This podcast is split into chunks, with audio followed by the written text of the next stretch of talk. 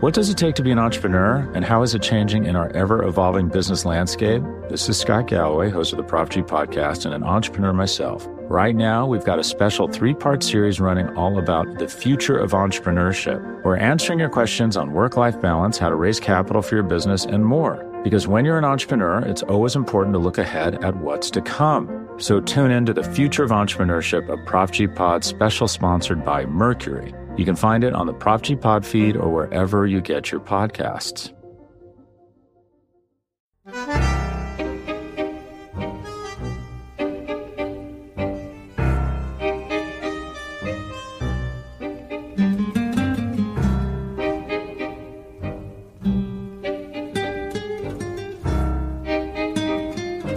Welcome to Food for Thought. Your table is now ready. Your servers will be Nate Geary and Bruce Nolan. Our specials today are cold, hard facts and fresh, hot takes. Can I get you started with? I'm sorry, just one moment. Can I get a little energy in here?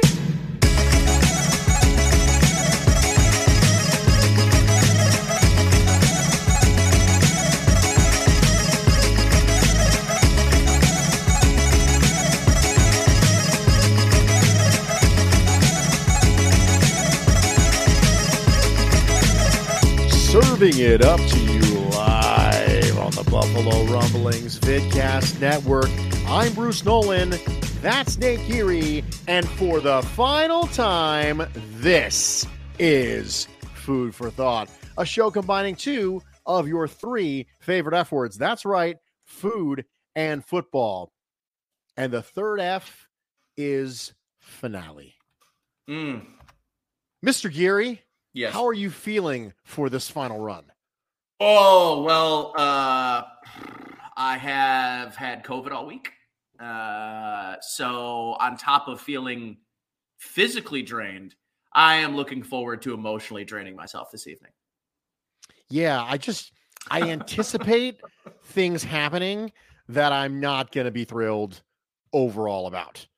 I'm just going to be like, you know what? Maybe maybe not the best idea to be doing this after having a rough week, but you know what? We're going to go ahead and do it anyway. And you know, I'd like to say a special thank you to my wife's favorite pizza, Picasso's Pizza, because this show, like every show on the Buffalo Rumblings Vidcast Network, of which there are plenty, and we'll have other shows to entertain you in the absence of food for thought. It's presented by Picasso's Pizza.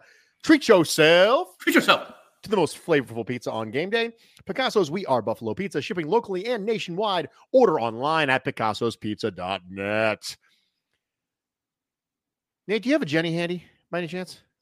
No, I wish. I feel like we should like got like a picture of us like clinking Gennies together We could do of the that. show. We could do that. It just won't be. It won't be relevant for the show's purposes, but for the fans, it will be. Absolutely. We'll, we'll get a clinking. We'll get a clinking photo, and we'll just like Yeah. completely block out like all of me for something like that. yeah. I don't know. Yeah. Yeah. Obviously. Obviously. No, we'll, we that just put before. it. We'll turn. Yeah, we did. We'll just turn you into a full size emoji. Maybe I can find like a Josh Allen like cardboard cutout and stand it behind Ooh. it. I like that idea. Yeah, that, I think that would work as long as Josh Allen cutout was you know like big. We, we got some we got some good comments to get to. Uh, the first one we got to do is is if is Ralph Wilson Senior, which is a friend name. The fourth F is is the F word, the actual F word. The third F. Well, it is. It is two of our three favorite F words. That's right. That- all that three of my F words. That is right here. true. Kevin says he's watching from work, not missing out on history. We appreciate you, Kevin. Thanks for tuning in at work. Castellan says the FBI should be the fourth F. It very well might be. We don't know. you never know. It could be. We should get Genny glasses and clink them together because Food for Thought has always and always will be proudly presented by Genesee Brewing Company. Since 1878, Genesee has poured generations of brewing knowledge in each pint, can, and bottle of their beer. They make no sacrifices when it comes to their beer, brewing each with the highest quality ingredients for a consistently great drinking experience. Look for Genesee Beer, Genesee Light, Cream Ale, and their specialty line with beers like Ruby Red Kolsch and Oktoberfest, Genesee Brewery, Rochester, New York. As a reminder, hit all the engagement buttons. I know that it's not going to be for the future versions of the show, but it's still for the Buffalo Rumblings channel. It's still for everybody around the Buffalo Rumblings community. If you want to super chat us, any super chat at or greater than $10 gets a Genesee pint glass. Follow at Genesee Brewery on Twitter and DM at Nate Geary Sports. Proof of the super chat and the Genesee follow with your address, and he will send you a Genesee pint glass. Nate, for the Yes, final time, we are going to introduce the food for thought drinking game. Everybody lift your glass. So raise a glass to the finale of Food for Thought with the Food for Thought drinking game. If any of the following things happen, you got to call it out in the YouTube comment section Mhm. and you got to take a drink. If either host mentions their pet, if either of us mention our Dynasty Fantasy Football League, if there's a cat that jumps on Nate's lap during the show, if Nate name drops a local Buffalo restaurant, Which I'm going to do. the third F of the show is some sort of item that's a subset of food, which we know it's not going to be this time, if there's a super chat, if the winner or loser of the week is some version of all of us, if I say what I mean by that is, if I give a fictional reason why my camera isn't working, or if Nate openly Googles something during the show. Mm, Let's get going. let's do it. Foods to finish off your day. Mm, The mm. reason why I picked foods to finish off your day is because sometimes people fall into a weird trap with food. I don't know if this has ever happened to you, Nate, but what you'll do is you'll have something savory and you'll say, I kind of need something sweet. Mhm. And then you'll have something sweet. And after you're done with the something sweet, you're like, I kind of need something savory. And you can't find the right food to end cycle. on, right? It's just a never ending cycle. And all of a sudden you wake up and your doctor tells you you've got heart problems. And you say, Doc, what happened? He goes, Well, you know, maybe you should stop eating cookies at 11 o'clock p.m., huddled over the sink like a gremlin. And you say, I just can't find the right food to finish off Mm. my day. It's a little bit like when I was trying to come up with topics to end this show on. How do you come up with a topic that ends the show? So this is a meta tough. joke. It's a It's deep. it is a comment and a segment of the show that is about foods finishing off your day, which is the segment we're choosing to finish off the show with. It's great. It's meta. yeah. There's layers to it. It's There's almost too deep to conceptualize, but you know, I like it anyway. Nate, I'm going to let you start off. Foods to finish off your day. So I'm glad you you mentioned the savory sweet conundrum because I I I probably mentioned it a hundred times on the show. When I go eat breakfast, I always feel like regardless of how delicious the item that I got was, right? If it's a savory thing and I'm like, wow, this, you know, corned beef hash is unbelievable. You get done, Bruce, and what's what what do you do? You're like, ah, should have got a sweet thing. Yep. You should have got you think I should have gotten pancakes with Right. Rooty Rooty Tooty Fresh and Fruity. Yes, yes. And then you get just the pancakes, a stack of pancakes, and you're always just like, mm, that was fantastic, but I should have got the omelet, the steak omelet with this, and then had a side of pancakes with it. You know, it's always this conundrum. You, you, it feels like you can't have both. This is not a problem for me, Bruce, when I finish the day. I'm not sure why it is when I start the day that I need to have both. But to finish the day, to me, this is a very simple thing. There was only one answer for me, Bruce. It's ice cream. It's how I like to finish my day, whether it's just getting done with work. Typically, when I'm thinking of finishing my day, it's 30 to 40 minutes before I'm ready to put my head down on the pillow. People might think that's a little crazy. Eating ice cream before bed, Nate, that's that can't be good for your metabolism. Well, part of this is the baby gets milk before bed, right? Well, Nate's going to get a little ice cream before bed. Unfortunately, though, if I ate ice cream uh, to end my day every day, I would be 500 pounds. So I don't eat ice cream every day before bed. But there is something to be said about savoring a. I am, Bruce, this is my biggest weakness with ice cream. I am incapable of having a small bowl, a small portion of ice cream. How, if, if, if I were to say to you, you're going to get a half gallon of ice cream and only you are going to eat it from start to finish, Miss Nolan's not helping. How many bowls do you believe that half gallon will get you? Oh, so much. I, I cannot Really? eat large quantities of dairy. Oh I my can't do it. gosh. I'll die.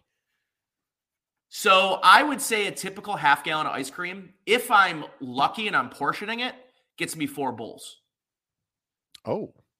Okay. If I'm lucky, most I would say most of the time three bowls is kind of my is my magic number. meaningful bowls.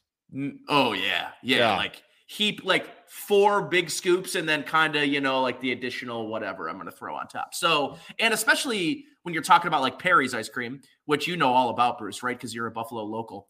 Um, Perry's ice cream, Perry's ice cream tends to add. So, like, I- I'm a big Panda Paws guy, right? You know, moose tracks.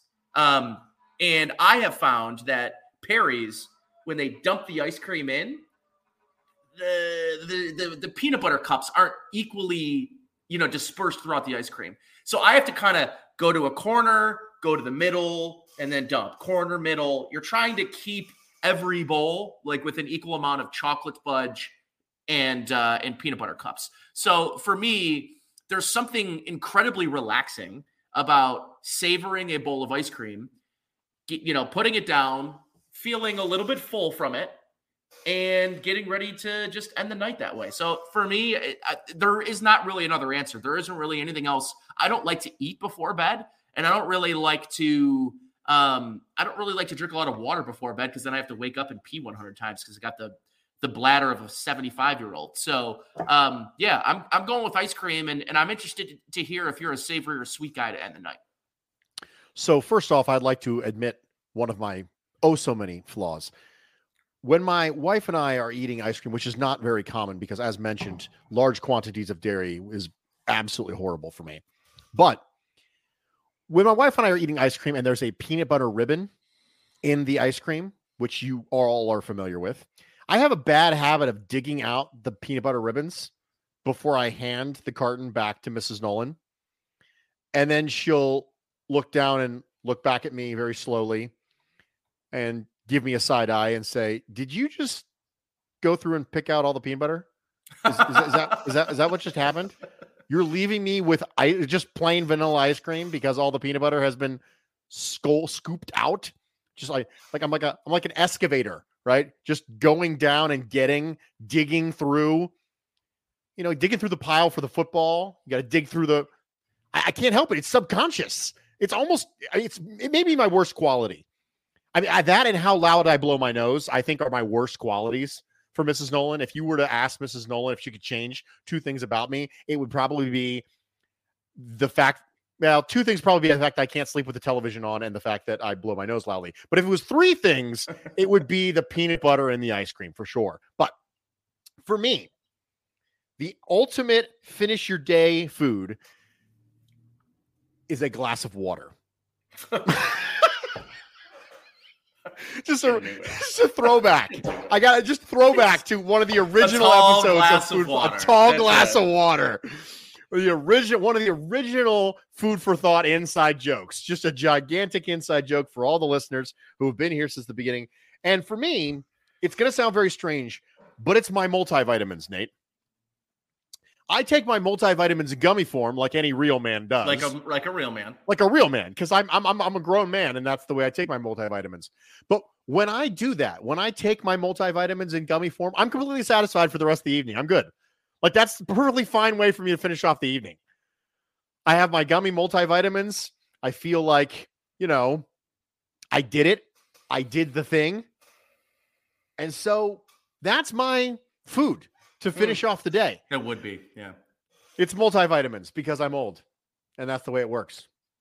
Going to the comments section, Jed says, typically don't drop in on a Friday due to family time, but I want to say hello, and this show will be sorely missed. And just and came here just in time for the glass of water. Phenomenal.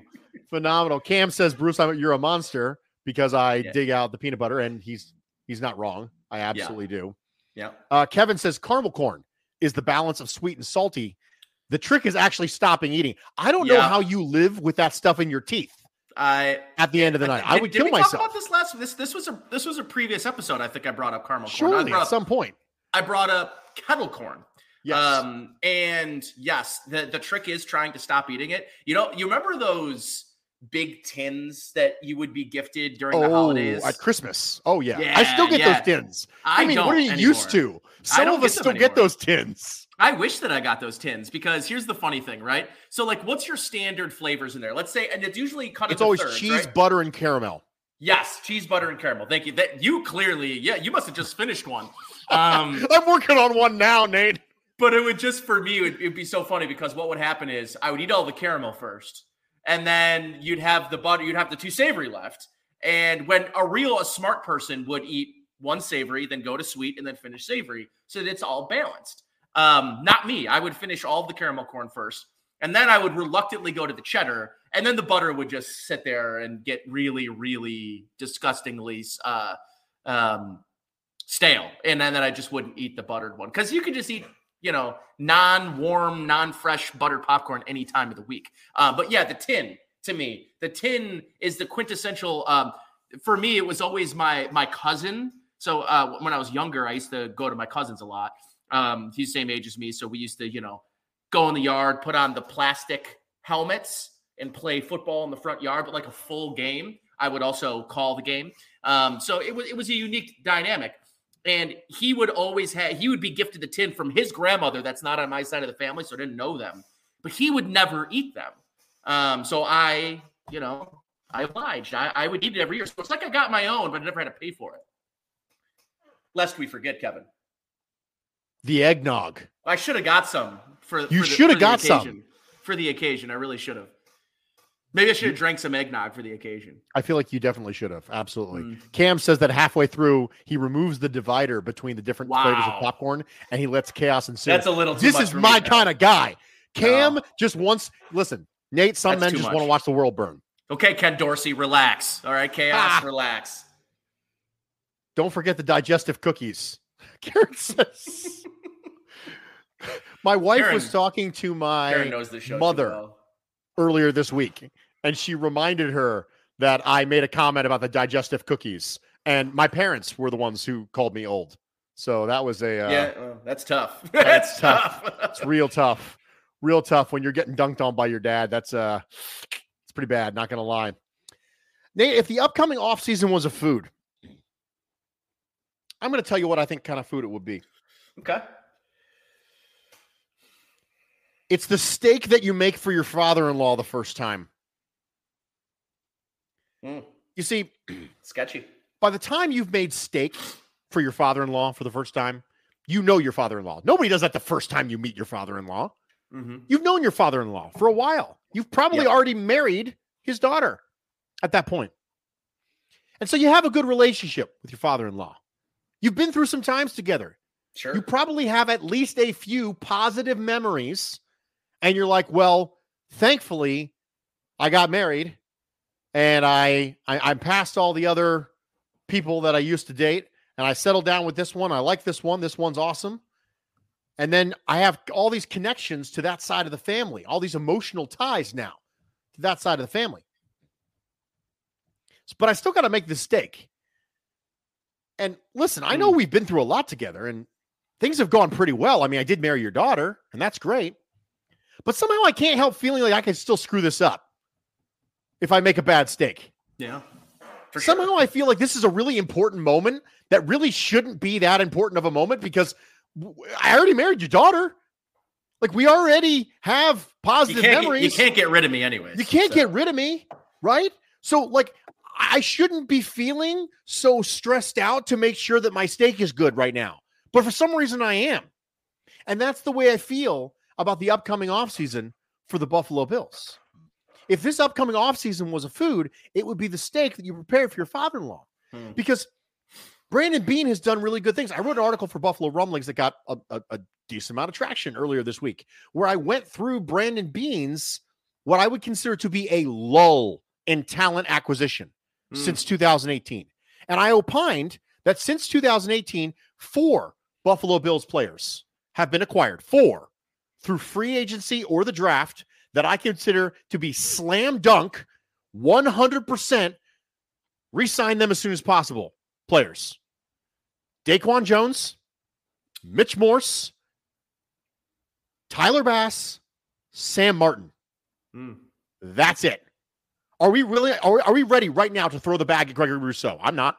He could he could mm. become that guy, but I'm not ready to throw a bag at him. Not you gonna right throw now. a bag at Ed Oliver? No. Okay. Now we threw the bag at Dawson Knox, but are we 100% sure that was a no brainer because he's not being utilized like it? It's not being utilized like it. So, no. are any of these players 100% throw the bag at? Because the one person he a- attained that was like that was Stefon Diggs. That was via trade. But the goal when you sign Josh Allen. When you have a franchise quarterback, you have to start preparing for the ideal. You have to get surplus value. Yep. You have to get low cost W's. You have to hit a home run on an off speed pitch. Yeah. That's what you got to be able to do On a curveball. on a curveball. So the talent acquisition has hit a lull for this team. And that's what reason why it kind of snuck up on you. You're going along, you're going along, you're going along. All of a sudden, you turn around, the cupboard's kind of bare. And you're Yeah. like, I mean, this is a really good team. Don't get me wrong. But if you don't start hitting some dingers, you're going to get passed up. I'm not sitting here saying the Bills are a bad team. They are not. They're a, they're going to Super Bowl contender walking in the door in 2023. But the more off seasons and more off seasons you go where you don't hit any dingers, Yeah. the farther and farther back you slide. That's So right. singles and doubles are good, and there's been lots of singles and doubles. You got to hit a dinger or two. So if this upcoming offseason was a food, yeah. it is the steak you're preparing for your father-in-law because even though you have a great relationship with your father-in-law, for some reason it still feels really important you get this right.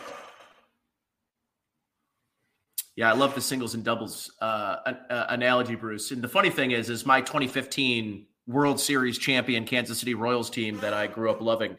They actually won a World Series hitting singles and doubles and playing small ball. And they're one of the only teams in the last 25 years to. I think they're they're the first team since like the 80 something Bray. I, I can't remember the exact team that won a World Series hitting less than 15 home runs during the playoffs. They just they didn't hit home runs, uh, and that's you know as you know in baseball, it's a home run league, and much like in the NFL, you got to be able to hit some home runs on some off speed pitches. I love I love the analogy, Bruce. Let me tell you a little bit what I believe the upcoming offseason, uh, if the upcoming so- offseason was a food, what it would be, Bruce.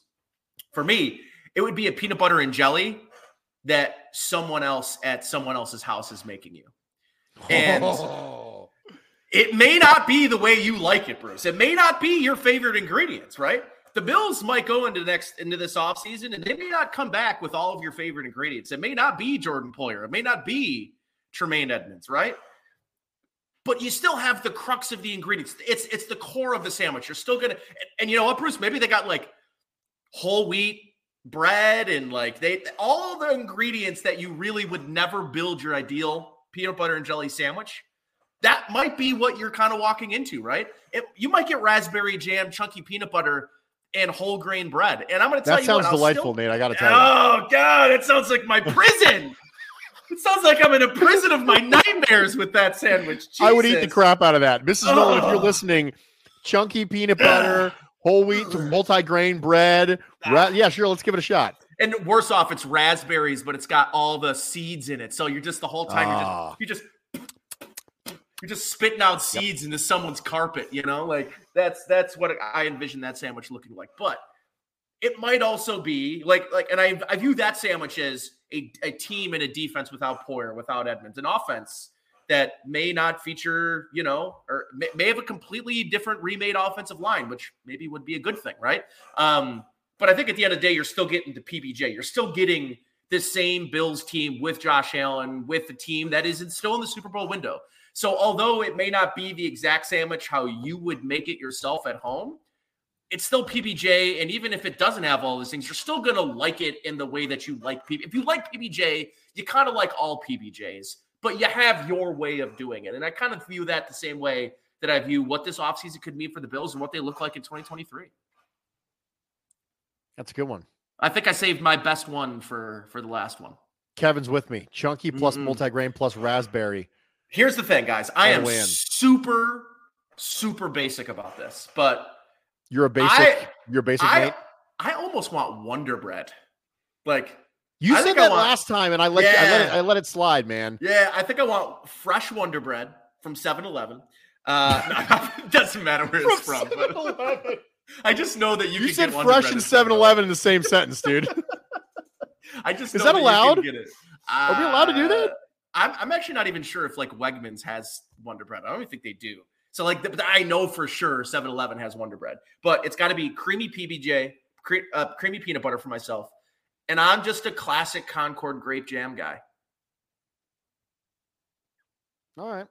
Just classic Concord. It could be what's uh was it Smuckers? Is that who makes uh who, who's the most generic branded Yeah, jelly you can think of? Is it. Smuckers? Okay, yeah. So I- give me the grape Concord Smuckers with Jiffy creamy peanut butter and what like talk about the most basic like kindergarten level peanut butter and jelly sandwich you can Do you get. cut it That's what I want. diagonally?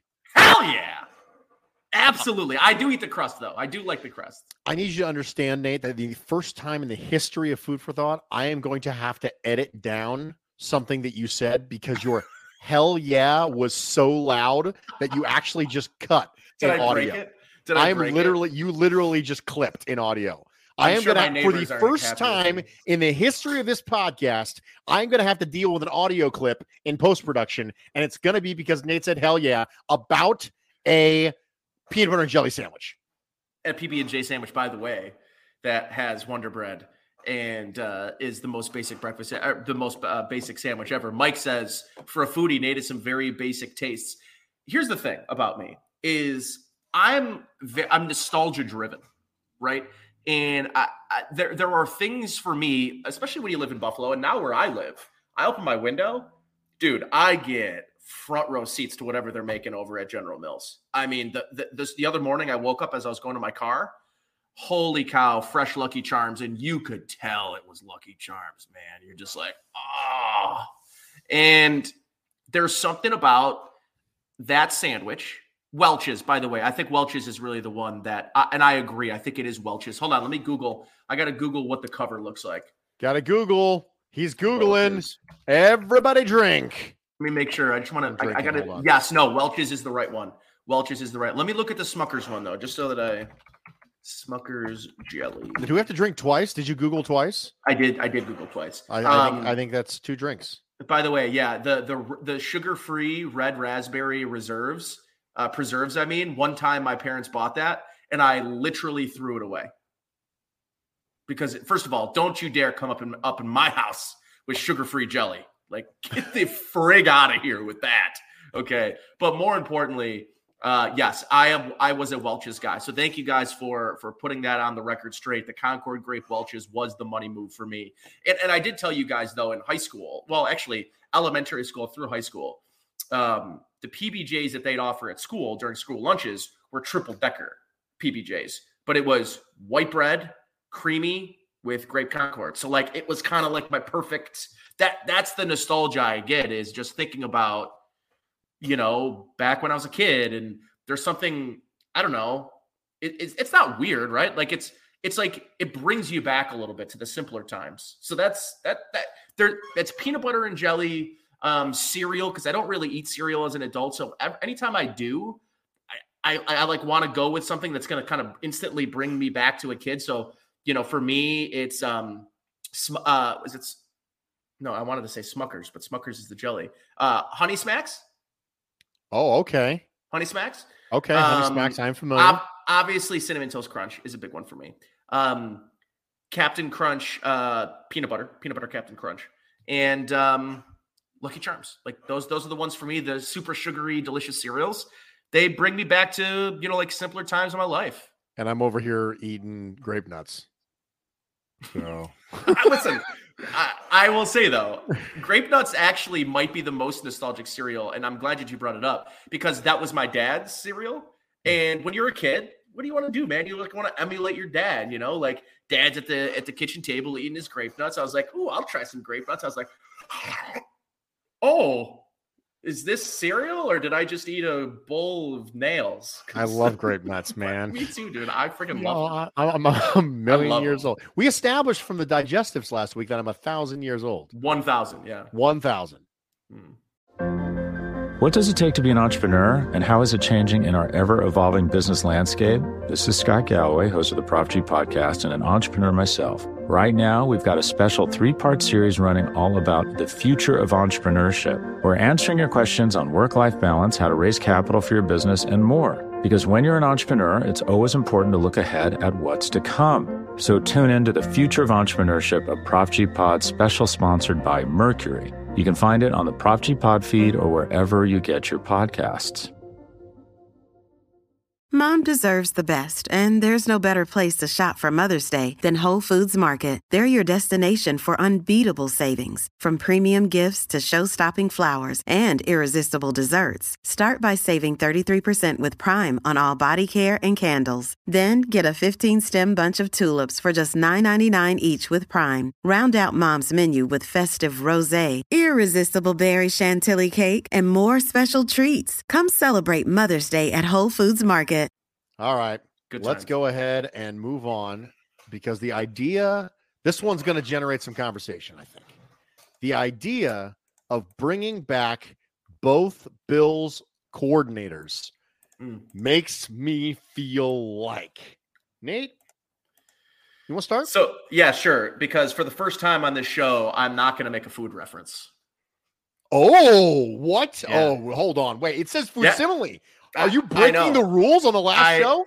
I am breaking the rules. You can't be held responsible. That's what this is. That's exactly right. There's nothing you can do about it. We're live. You can't cut me. You, you could cut me off, but it's not going to mute happen. you. Yeah, I can throw you out of the Um, room, but I'm not going to.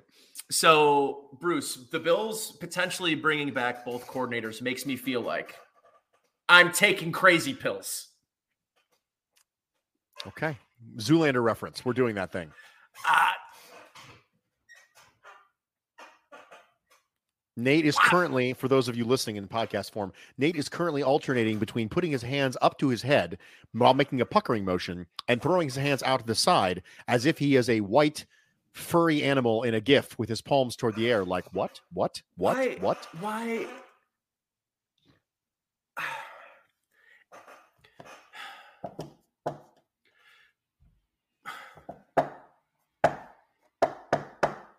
So last year, I felt as though they scapegoated the special teams coordinator a bit. Were, were the Bills the number one special teams team last year, and has their new special teams coordinator done a great job? Absolutely. I mean, the special teams I actually thought took a step this year. Um, so maybe there was more than just, hey, the kickoff should have stopped at the goal line. You should have kicked it over in 13 seconds. Doesn't happen. Blah blah blah blah blah. Right. But I think there were more fundamental issues with 13 seconds last year, two years ago now. I guess we we could say. Um, and it felt a little like they scapegoated the special teams coordinator when I think there was a lot more at play, especially when McDermott and the team kind of just they wanted to move on and they didn't want to talk about it. And I think for fans and maybe for the media, sometimes maybe the media takes this stuff and, and, and makes it more than it is. But there was something that never sat well with me about not wanting to talk about it and not wanting to feel like there was a level of accountability at play other than to say the special teams coordinator's got to go. And fast forward a year, and we watched the defense, and we talked about Daquan Jones and what a great you know pickup he was. We watched this defense. You know, I think had signs of this, Bruce, like going leading into that game that like maybe they just weren't the same unit, and obviously they missed Micah Hyde a lot, but uh, and and obviously they missed Von Miller a lot, but. I think for me, Bruce, scapegoating Jimmy Salgado, um, Salgado who, by the way, I, I know mo- maybe he's not a household name. Uh, I know I know Jimmy personally. We golfed together a few times. Um, he was probably given the worst hand you could possibly be given as a as a position coach, right? Um, you were given the keys to the Titanic, the unsinkable ship, right? M- Hyde and Poyer. I mean, what could be better than getting the keys to the Hyde and Poyer show? Who cares who was behind him, right? And then Hyde goes down in week two, week three, right, against Tennessee. And then the rest of the year, Jordan Poyer plays banged up. And, you know, the iceberg hit the bottom of the ship and the unsinkable ship sunk. And I don't think that it's Jimmy's fault that the unsinkable ship sunk. I thought Damar Hamlin, before obviously before the tragic injury and before the, everything happened, frankly was kind of showing he might have like a future as this team's long-term answer at safety when one or both of those guys, Hyde, uh, Hyde and Poyer, are gone. Jaquan Johnson wasn't good. And I'm not sure that he ever would have been good if it doesn't matter who the coach was.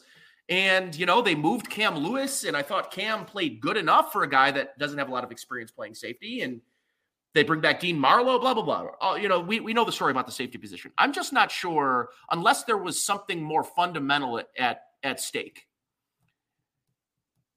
throwing Jimmy under the bus to say, well, this is our move, I think was the wrong thing. It's the wrong message to send because it feels like you keep addressing things that aren't the root issue. I am a big, big Leslie Frazier fan. I think from the time he was a player to I thought he was an underrated head coach, was given kind of a, a crap situation in Minnesota. And I think he's maximized and done a lot of tr- uh, tremendous things since be, being named the defensive coordinator here in Buffalo. But like anything else, Bruce, sometimes you just you get everything you can get out of something, and it's time to move on. And I think for me, I, I just think like it's time to move on from Leslie. And it's not to say that they won't move on from him because he has to renew his contract. Um, they could end up saying, you know what? Thanks, Leslie. It's been great. And we're going to move on to bigger and better things. They'll, they'll never say bigger and better things, but you know what I mean. And that's without me talking about Ken Dorsey, which I, I, I feel like I feel like it's time for them to move on from Leslie Frazier. And I think they need someone younger. I think they need someone who's maybe willing to be a little bit more. Here's the magic word I'm going to use, Bruce multiple, right? Like I feel like they just get so obsessed. Somebody else mentioned Eric mentioning this, and I thought this was great, right? Like it always gets caught up looking for the perfect call, looking for leaning on the things that they know, right? And and playing off coverage a lot and playing a lot of zone, but drafting a, a press man corner and not using him. You know, just these things that these little tiny little pressure points until eventually you fold. And I feel like it was the combination of a lot of things. They folded in the biggest moment, and they folded in the biggest moment last year. And so you can have the number two defense in DVOA over the course of a year. But when it matters and you fold, well, then I have to wonder is there something that can, someone that can get us past the fold point? And that's where I am with, you know, with Leslie Frazier. And then with Ken Dorsey, Bruce. I don't know, man. Like, part of me wants to say, give the guy a really good offensive line or at least a better offensive line that he had, and maybe get him another weapon. And, and maybe then we can truly evaluate Ken Dorsey. Part of me, and then that, so that's one part of me, Bruce. The other part of me is you get him those things, and we end up in the same place. You've wasted another year with Josh Allen as your quarterback. So there's a that that's a to me the Ken Dorsey conversation is a much more nuanced, a much more difficult conversation to have than the one about Leslie Frazier because I think it's very black and white for me with Leslie Frazier. I just think you've maximized everything you can maximize. Move on. And frankly, Bruce, I want someone that Sean McDermott's going to trust to move away a little bit fundamentally from the Sean McDermott defense. And that's not a knock on Sean's defenses. But Sean's defense has gotten to the mountaintop or gotten close to the mountaintop and haven't been able to finish the job. So for me, I, like that, that's where I am on the defensive side of the ball. I, I think that there's a way deeper, fundamentally like nuanced conversation to have about Ken Dorsey. We don't have to do that here tonight, but I, I really feel like I'm, I'm like I'm taking crazy pills if we're not talking about trying to upgrade the defensive side of the ball, not through player personnel, because I don't, I think the times of this defense being as good and as talented as they are are gone. And is anyone here actually in belief that Leslie Frazier is going to be able to elevate a unit past what they are on the field, who they are as players, elevate them and get them to play at a higher level than maybe they're capable of doing? I'm not sure because I think he's done a great job with really great players. But I think the next phase of this defense is going to be the hardest, Bruce.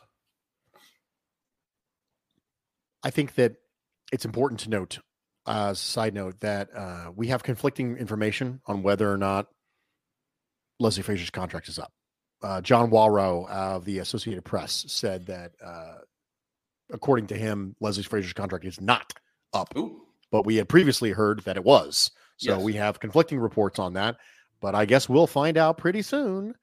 But for me, I'm going to stay on topic because I'm disciplined and that's what I do. And so I am going to take the idea of bringing back both Bills coordinators mm. and I'm going to make a food simile about it. And I'm going to tell a story. I like I to tell good, you guys. I love a good Bruce story. And I've never told this story before on this podcast. I don't think I've ever told the story before. It's about the first time that Mrs. Nolan and I had Turkish food. See, Mrs. Nolan, when she came and became Mrs. Nolan before she was the future Mrs. Nolan. She didn't have a lot of experience with significant cultural foods, right? She wasn't really a Mexican food person. She had never had Turkish food. She only recently had Thai food for the first time, like last year. And so I've been introducing her to a lot of these things. But the first time Mrs. Nolan had Turkish food was quite an experience. It was a Sunday. We had just finished up church and we were mm. driving around and she said, "Oh, you want to what do you want to do for for food?" I said, "I have an idea. Let's do Turkish." And let me just tell Wow. you, Nate, let me just tell you that Mrs. Nolan is maybe the most pleasant, warm individual I have ever met in my entire life.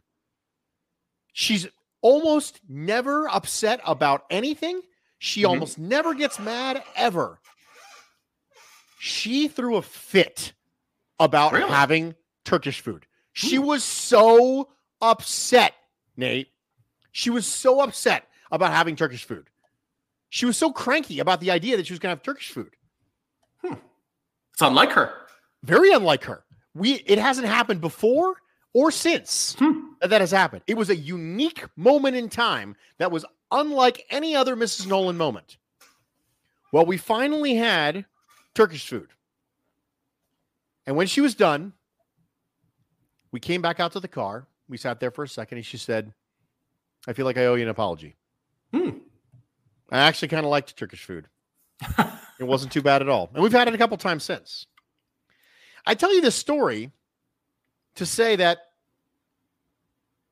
part of me thinks to myself that I really want to throw a fit about the Bills bringing back both coordinators because you kind of want to see the emotional part of you want to see wants to see change when things Yeah. like this happen. You want to see Mhm. change, right? And then I'm thinking to myself, okay, am I just throwing a fit? Hmm. Have I have I have I experienced everything I'm going to experience? Is there something more that I haven't experienced that I'm throwing fit about? Is there a 2023 version of this defense that looks different than the 2022? Am I getting ready to walk into the exact same defense again? Hmm. I don't know. Maybe I am. Maybe I'm not. I don't think there's evidence to suggest you're not, though, Bruce. I would agree. I don't think that the idea that you're going to get a fundamentally different defense this time around is probably I mean, much more likely to be inaccurate than it is accurate. Right. But I find myself asking myself whether or not I'm just throwing a fit. Because hmm. later on, Fair question. Mrs. Nolan would tell you that she was just hangry. She was just hangry. Sure. And that's the only reason why that happened. Am I just hangry when I do this, Nate? Am I too close? Am I just being hangry? Yeah. Because I agree a with fair you. question. It's a fair question. I question. think that there's a very reasonable argument to be made that this defense has been as good as it's ever going to be under Leslie Frazier. Mhm. I really do. I think it's a very reasonable argument. And I don't I don't think you can really make a strong argument against that. If you want to make an argument that the defense is okay the way it is, and that really holding the Bengals to 27 points isn't really as much of an issue as only scoring 10, I can get behind that too I, I probably could. if you want to make the if you want to make the argument that the defense is still good enough to win you a Super Bowl, I can I can get behind that argument. I can. But what I can't get behind is somehow the defense is going to be better. right. It's So- not. It's the. It's. I would almost say it's physically impossible for them to be better. So for me, I look at this and go, okay, I have to balance these two concepts. I have to balance the idea that I've never had Turkish food before with the idea that it could be something great. So I'm sitting here going, okay, where do I fall in this? And I feel a little bit the way Mrs. Nolan probably felt when I told her, hey, we're going to have Turkish food. She's like, okay, I'm, I'm going to throw a fit, but well, hold on, wait. Is it, is it really going to be that bad? Like, is it is Turkish food really fine? Is it really fine? And I'm just throwing a fit about something else. Is it really fine? Am I? I, I don't really know, I think that there's a scenario for me when it comes to coordinators where I'm not going to be mad either way. If they fire Leslie Frazier, or if Leslie Frazier's contract is up and they don't renew it, and that happens this weekend, I'm not going to be mad. No, I agree. If they re- if they bring him back, I'll go okay, but uh, I Mhm. mean, all right. And that that right there is the spot that Mrs. Nolan eventually got to. She got to, I mean, okay, I, I I'm not, you know, I'm not a Turkish food fan, but all right, I guess I'll I'll try it. And that right there, that's where I'm gonna be. Had had she had Turkish food before though? No, never. So I think that's that's the one interesting part of this conversation, Bruce, is Miss Nolan had a preconceived Mhm. bias against Turkish food for whatever reason. Maybe she's had something like Turkish food. Maybe she's seen Turkish food and said, "There's no way I would like that." Right. But with this situation, is this is like having Turkish food at 50 different restaurants and feeling like you know what Turkish food is. And there's no way Turkish food is going to surprise you. And there's no way Turkish food is going to exceed the very baseline expectation that you have set based on experience. Therefore, that's that's the interesting nuance to this. Is like oh. it's like you feel like you know the food. If you feel like you've had it prepared 50 different ways, but you still get the same result at the end. And I think that's the the most difficult part of this conversation is listen, I, anybody wants to talk about Ken Dorsey and I think there's a lot of people I think there's a little recency bias behind Ken Dorsey. But I also think that this offense did not look like the offense last year at any point other than a Pittsburgh defense that was riddled with injuries. Like that was the only game you felt like, ooh, yeah, Mhm. this is the Daboll offense, right? And then you didn't get it again. And and there was multiple games in the 2021 season where you're like, ooh, this is the best offense in football. Uh-huh. It's the best offense in football. And I don't think we've ever said that about the defense. But that was okay to me. You to me, you didn't need the number you don't need the number one defense in football to win a Super Bowl. Kansas City's proven that, right? Heck, the Patriots have proven that. They've just got a really good scheme that they fit guys into every year. That's why I'm not asking the Bills to go find the next Bill Belichick. Good luck. But I do think that there are ways that scheme can elevate players. Look at Lou Anarumo. I mean, So Eli good. Apple, so good. Mike Lou Hilton. Anarumo, not Eli Apple. Lou Anarumo. Lou Anarumo is is is amazing. We talked about it a couple weeks ago before the first Bills Bengals game, and because that game didn't last very long, I don't think you really had an opportunity to see it. But Lou Anarumo, the fact that he's not getting head coach interviews is It's staggering to absurd. me. It's, just absurd. And it's unfortunate for us that we're going to have to deal with him for another year as that defensive coordinator before he finally gets some interviews. Yeah. He's darn good. His scheme, his preparation, his game plans have elevated players. I'm so listen, Logan Wilson's a good linebacker in the NFL. He's as good as he'll ever be because of the defense that he's in. Right. Eli Apple, he's had a pretty underwhelming career up until this point. And frankly, it's not like he's a shutdown corner in, in Cincinnati. But he's he not even a good corner in Cincinnati. No, but he is completely lost in the shuffle. You don't talk about Eli Apple because th- they never get to throw it to him because they do such a good job of of of like hiding their weaknesses amongst the defense because of how good the defensive coordinator, how good the scheme is. So, you know, yeah, I, I think that you have a real point, Bruce, about you know in this analogy with the Turkish food. I think you also have a real point about the 27 points. I think you would have probably listen. If you told me in pregame, Bruce, that the Bills would give up 27 points, I would think that the Bills could win that game seven or eight times out of 10. And that's something we're just not talking about. I would agree with that. We aren't. I, I I think it's so hard because it was so clear. It was so clear on how quickly the the defense was dominated in that game with no mm-hmm. answers. Mm-hmm. And then you saw the first two drives of that game before the Damar Hamlin injury, where it looked mm-hmm. exactly the same.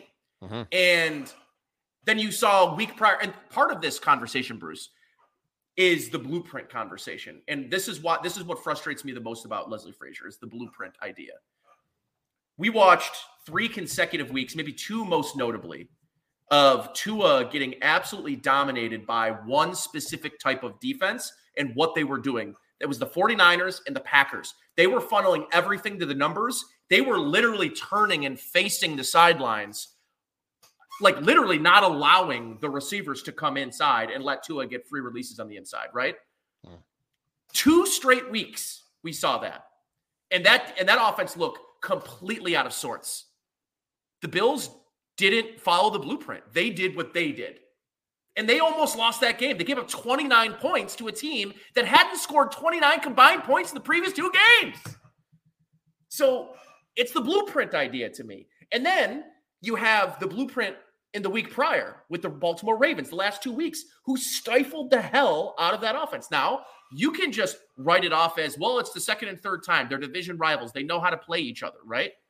Chargers. Thank you, Richard Rush. The Chargers with a bunch of backups from Notre Dame, like Alohi Gilman, for God's sakes. He wasn't even good at Notre Dame, and he was shutting down the Dolphins offense. And then you come to Buffalo, and we give up 29 points. But it was to me, Bruce, that you watched in the second half when the injuries that Jonah Williams and Alex Cappa happened, that the Ravens went from pressuring and blitzing Joe Burrow 16% of the time to five. They did not get their hands, they did not touch Joe Burrow in the second half of that game. Joe Burrow in the offense only had a field goal in the second half. And yet the Bills, I, I, the reason I remember, I texted you, I said, "Hey, how many how many percentage of dropbacks did the Bills blitz Joe Burrow?" It was twenty three percent. Uh-huh. And they blitzed more than just the 23% of his dropbacks. There would have been blitzes in there that didn't count that were run plays, right?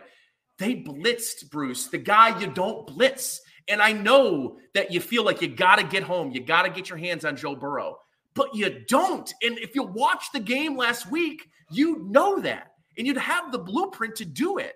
You gotta, and that to me was the most frustrating part is the blueprints available to you, but maybe you're too proud or you are too stuck in your ways of this is my defense and we're not going to change who we are fundamentally. We're going to force teams to change what they do with what we do. The problem is, and I feel the same way about Ken Dorsey, Bruce, is they get stuck in principles. They get stuck in concepts, right? You run cover two. Well, we're going to run our smash. We're going to run our smash concept, right? We're going to run our deep corner route and our flat underneath, and we're going to conflict that cover two corner. Sure. Which is how it's, that, it's how it shows up on the whiteboard, right? That, that's, that's how it's exactly, that's how you beat it on the whiteboard. It's exactly right, right? But there's more to that. There's got to be more than that. It can't just be reactionary, everything reactionary on the offense, it was and has been all year. I feel like there's a lack of reaction on the defensive side of the ball. And I think that really stood out to me last week was the lack of, of, of changing what they do, right? There was no, oh man, these free releases are killing us. We've got to interrupt the timing. If we're not getting Joe Burrow, we have to interrupt the timing. And they didn't. They refused. And that was their downfall is being stuck in their ways, which is to me why I'm open to the idea of finding someone who is maybe more willing to try something new, to say, I know what I do really well, but man, right now it ain't working and I got to change it. And that that to me is the biggest reason why I think I'm I'm I'm, I'm kind of mo- I'm ready to move on from the Leslie Frazier experience while also respecting how good of a job he has done in the post. I think that there's two conversations there, Bruce. It's not just I'm angry and I'm going to react. And Leslie Frazier's the worst damn defensive coordinator ever walked through the door, right? That's not my conversation. I think the conversation is respecting someone who has done something in this league for a prolonged period of time at a high level. He's coached defenses to top five units in multiple seasons, and I respect the hell out of that. But sometimes it just gets you only so far, and I think that's where I am. Sorry for the prolonged rant, but I think it's it's such an interesting conversation. I'm glad that and ended up being kind of like a wrap up topic for this.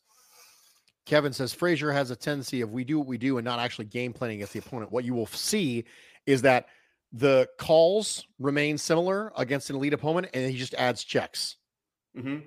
He adds that, lots. That's that's the preparation. Yeah, right, that's the preparation. It's not actually different calls; it's just different checks inside the calls.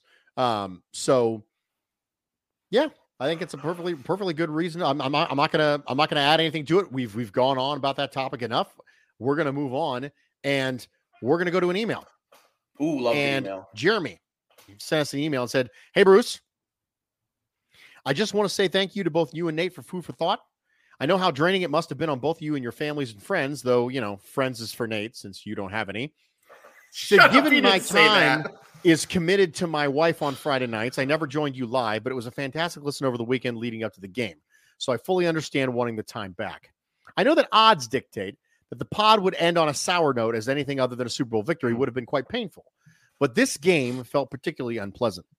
I think I'll need to look for a hobby that isn't reliant on other folks like the Bills players and coaches to further fill the time and enhance my mentality. But I'll always love listening to you and Nate having some insane banter, even if I'm yelling at my speaker for Nate's mispronunciation of foie gras or it's wawa, he says, regarding breakfast sandwiches oh, on the latest episode. I sincerely hope we get a few drop in episodes in the future that kind of surprise us in our timeline. But if not, it's been an incredibly fun ride. Anyway, apologies for the rambling nature, but just want to express my gratitude for all your time and effort. All the best, Jeremy. So we are going to polish off Hmm. the final episode of Food for Thought with winners and losers. Hmm. And we're going to do winners and then we're going to losers and then we're going to wrap up. And because I'm a gracious host, I will let Nate have the last word on this show this evening before I do the the sign off. But we will start with winners and losers from the NFL in this week. So we're going to start with me and I'm going to have Mhm. the winners. My winners is the Carolina Panthers. Frank Reich's a good head coach, guys. He is. Frank Reich is a good head coach, and the situation in Indy was weird as crap. It's always been weird as crap.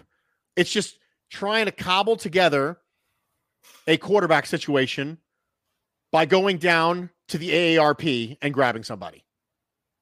That was just the Indianapolis experience Hmm. for the last couple of years. And now he gets to take over as head coach of a team that has the sixth overall pick and will very likely be able to pick a quarterback Mhm. this year. If they want Will Levis, he might be there. If they want Anthony Richardson, he'll probably be there. Heck, CJ Stroud might be there. He might. So there is a reasonable chance that at the end of the next couple of years, if they get the quarterback pick right, Indianapolis goes, oh gosh, we had Frank Reich and we botched it. Hmm. Frank Reich is a good head coach. And so for me, the Carolina Panthers finally got it right. They finally got it Hmm. right after the Matt Rhule experience. And I think that for a team that didn't have the quarterback or the coach, they have a chance to get both of them right in the next couple of months. Nate, Hmm. winner. All right, my winner, Bruce. I'm gonna. I'm going off the beaten path again.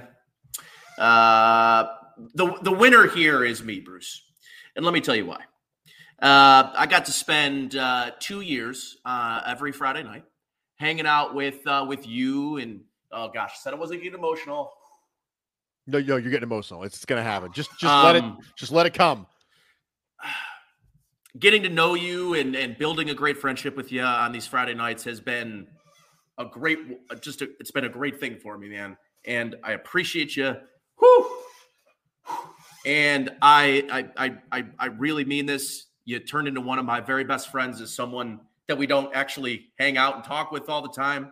Um, but I appreciate, I, I love doing the show with you, man. And it was, it's been a hell of a ride, bro. Whew. Thanks, man. I appreciate that. I appreciate it much. I said I wasn't going to do it. the the loser of the week. See, you did it on winner, and I'm going to do it on loser now. I'm going to do it on loser. So the loser of the week is all of us. So make sure you go ahead and drink because that's part of the drinking. But really, it's me. I'm the loser of the week. Now, I want to share with you guys something that I don't think Nate and I have ever talked about this before on this show.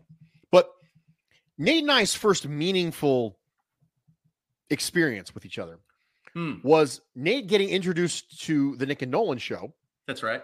from Matt Perino, if I remember correctly. Mm-hmm.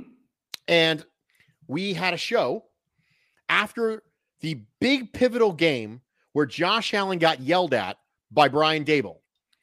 And he threw a bunch of second half picks. That's right. And the Yeah. title of that podcast was Josh Allen was bad and that's okay.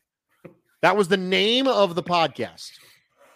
And we talked about how progress is not linear. And Nate listened to the show and liked it and invited me to be on Sports Talk Saturday. And I want to share with you guys something about this. And this is an interesting moment because I don't think, I think Nate has normalized something that I don't think you will catch if you don't pay attention to it. And I want to bring it to light. And that is this Nate is legitimately part of the actual mainstream media, right? He's, he's an Mm. actual radio host in Buffalo on WGR 550. Nate does not owe me anything when it comes to an opportunity to be on his show and to speak to a broader listener base than I had previously. It's not as common as you think. People ask all the time why you don't see content creators more in mainstream media. And the answer to that question a lot of time is because those people aren't Nate. That's the reason why. Nate doesn't owe me jack squat. He never has. But he showed me grace when he didn't have to. Because it's never been about ego for Nate. It's just been about getting good content out there. It's not about who said the thing. It's not about it's my words. It's just about good content. It's just about good entertainment. And you don't understand how rare that is. Hmm. Because when you work where Nate works in the real mainstream media, even though the people at WGR are awesome, they're awesome. They've always been awesome to me. But anybody who's lived anywhere else in the country, and I have, I have been exposed to many major media markets. They don't make them like Nate out there. And I need you to understand that it's not like this everywhere. You have an opportunity to see him the way I see him. Because that was the beginning of my respect for Nate. Because grace is not something given frequently in the sports media world. It is cutthroat, it is dog eat dog, it is backstabbing, it is a absolute nightmare sometimes. And I sound so mad, PJ, because I'm passionate about this topic. That's the reason why. I'm passionate about this topic because sometimes it's really important that we see things through other people's eyes. And I want you to see Nate before he takes this done. I want you to see him through eye, my eyes. I want you to see him the way I saw him because Nate and I are very, very, very different people. We are very different people. It says at the bottom of this section, cold hard facts and fresh hot takes. I'll let you figure out which one of us is which. we are very, very different people. That's But here's the thing. Here's the thing. We don't have to be the same in delivery of content. We don't have to be the same. Nate never cared about it. Why should I? All he ever cared about was having it be good. And that's just not that common. So that was the beginning of the idea that Nate showed me grace when just it's just not that common. That was the beginning of my respect for Nate. Nate and I have gotten a chance, to know each other a lot over the last goodness gracious. That was what five years ago, Nate. Indeed. It's been a few, buddy. five It's years ago. And then when I went to Nate and said, Nate, I'm going to not do a second episode of Bruce exclusive. I'm going to do a, a second show, and I, I, I need kind of think I maybe I need a co-host for the show. It's got to be very different. And you know this area. What do you think as far as co-host? Nate said, "What about me?" He just sent me a GIF back in the DM of a person sheepishly raising their hand, going, "Um, me." That right there. FBI bro- jots down that Bruce has feelings. Bruce is compassionate. FBI jots down. Bruce is a gigantic softy, is what Bruce is. Bruce is a gigantic softy. The, the, the running joke is that I'm a robot. Anyone who actually gets to know me will know that this could not possibly be farther from the truth. I am a ginormous softy. And so I want you all to see that because that's what I see. And so I am a loser this week because I get to do that less. I get to interact with Nate less now because of this. Now, I hope that we find a way to stay, make sure we stay rotationally connected. Of course. And I have a feeling that he'll pop up on the Bruce exclusive. And I may be fortunate enough to pop up on Sports Talk Saturday here or there. You never know. We may have something in the plans. You never know. For free agency or the draft, you never know. Something might happen. But I am a loser because everything I just told you gets to happen less now. because of this. You're killing me, guy. You're killing me. Um, well, I don't really know how to even, you know, respond to that. So I'm going to have a tough time getting through my loser. But, um, you know, I've had a, uh, you know, not the easiest last like couple of months. Um, this show has been kind of a really good outlet for me. And uh, yeah, there's no way I'm getting a loser, by the way. So we're gonna have to skip loser for the last one here, That's buddy. fine. But um, yeah, I'm I'm I'm an emotional wreck. I I, I told myself I, I would try not to be, but I knew I knew that I was going to be, um, especially because I'm a little loopy. You still got COVID, but um, yeah, this this show, uh, you know, becoming better friends with you throughout this whole process has been um, a real joy. And yeah, I mean, we're we're definitely gonna have uh, we're definitely gonna have some stuff in the future. So this, you know, Bruce and I are going anywhere. Um, but the other thing too is, you know, as much as I as much as I love Bruce and, and I love this show, um, I, you know, all the people that tuned in all, the time are, are regulars. This was probably the most fun I've I've, I've had um, doing this. Um, I've I've had a lot of you know thoughts this year about do I want to continue doing radio stuff and doing everything that I do. It's you know it, it wears on. I've been doing the radio for ten years, if you can believe it, since I was 21 years old. Somehow, some way, I've been doing it for that long. Um, and and this show kind of brought me back to really enjoying what I do and enjoying this. And as much as Bruce is a part of that, um, all you regulars that are uh, you know coming in on your Friday on your Friday evening and um, you know having our random weird i mean this come on guys we're kind of a group of weirdos. Let's let's be real with each other for for a second since we're in the real mode. I don't know a lot of people that tune into a food and football podcast and uh and and have inside jokes with each other. I mean we kind of established inside jokes uh you know like in the first episode of the show.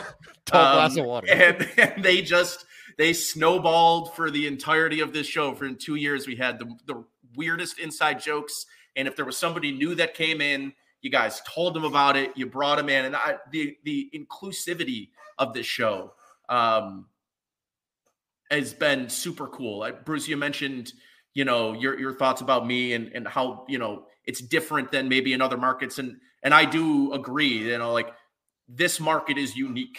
People want to hear from podcasters and and other content creators, and it's not like that in every market. And um, this group of people that uh, that got together every Friday or tuned in on their Saturday or whenever you tune into the podcast. Um, special group of people, and uh, you know I appreciate every every single uh, every single one of you. RJ says, I just want to say thank you for a great show for the last two years. You guys created such an entertaining, unique show that turned into something special. So thank you for the last two years. Thank you from me to you, to all the normals, to all the non normals, to all the abnormals, to all the regulars and the irregulars. I want to say one last time to every single one of you that I hope that you enjoyed your time over the last two years with us. I hope that you had a laugh. I hope you enjoyed every single second of it. I hope you can hear me clearly when I say thank you. But most importantly, I hope you didn't leave hungry.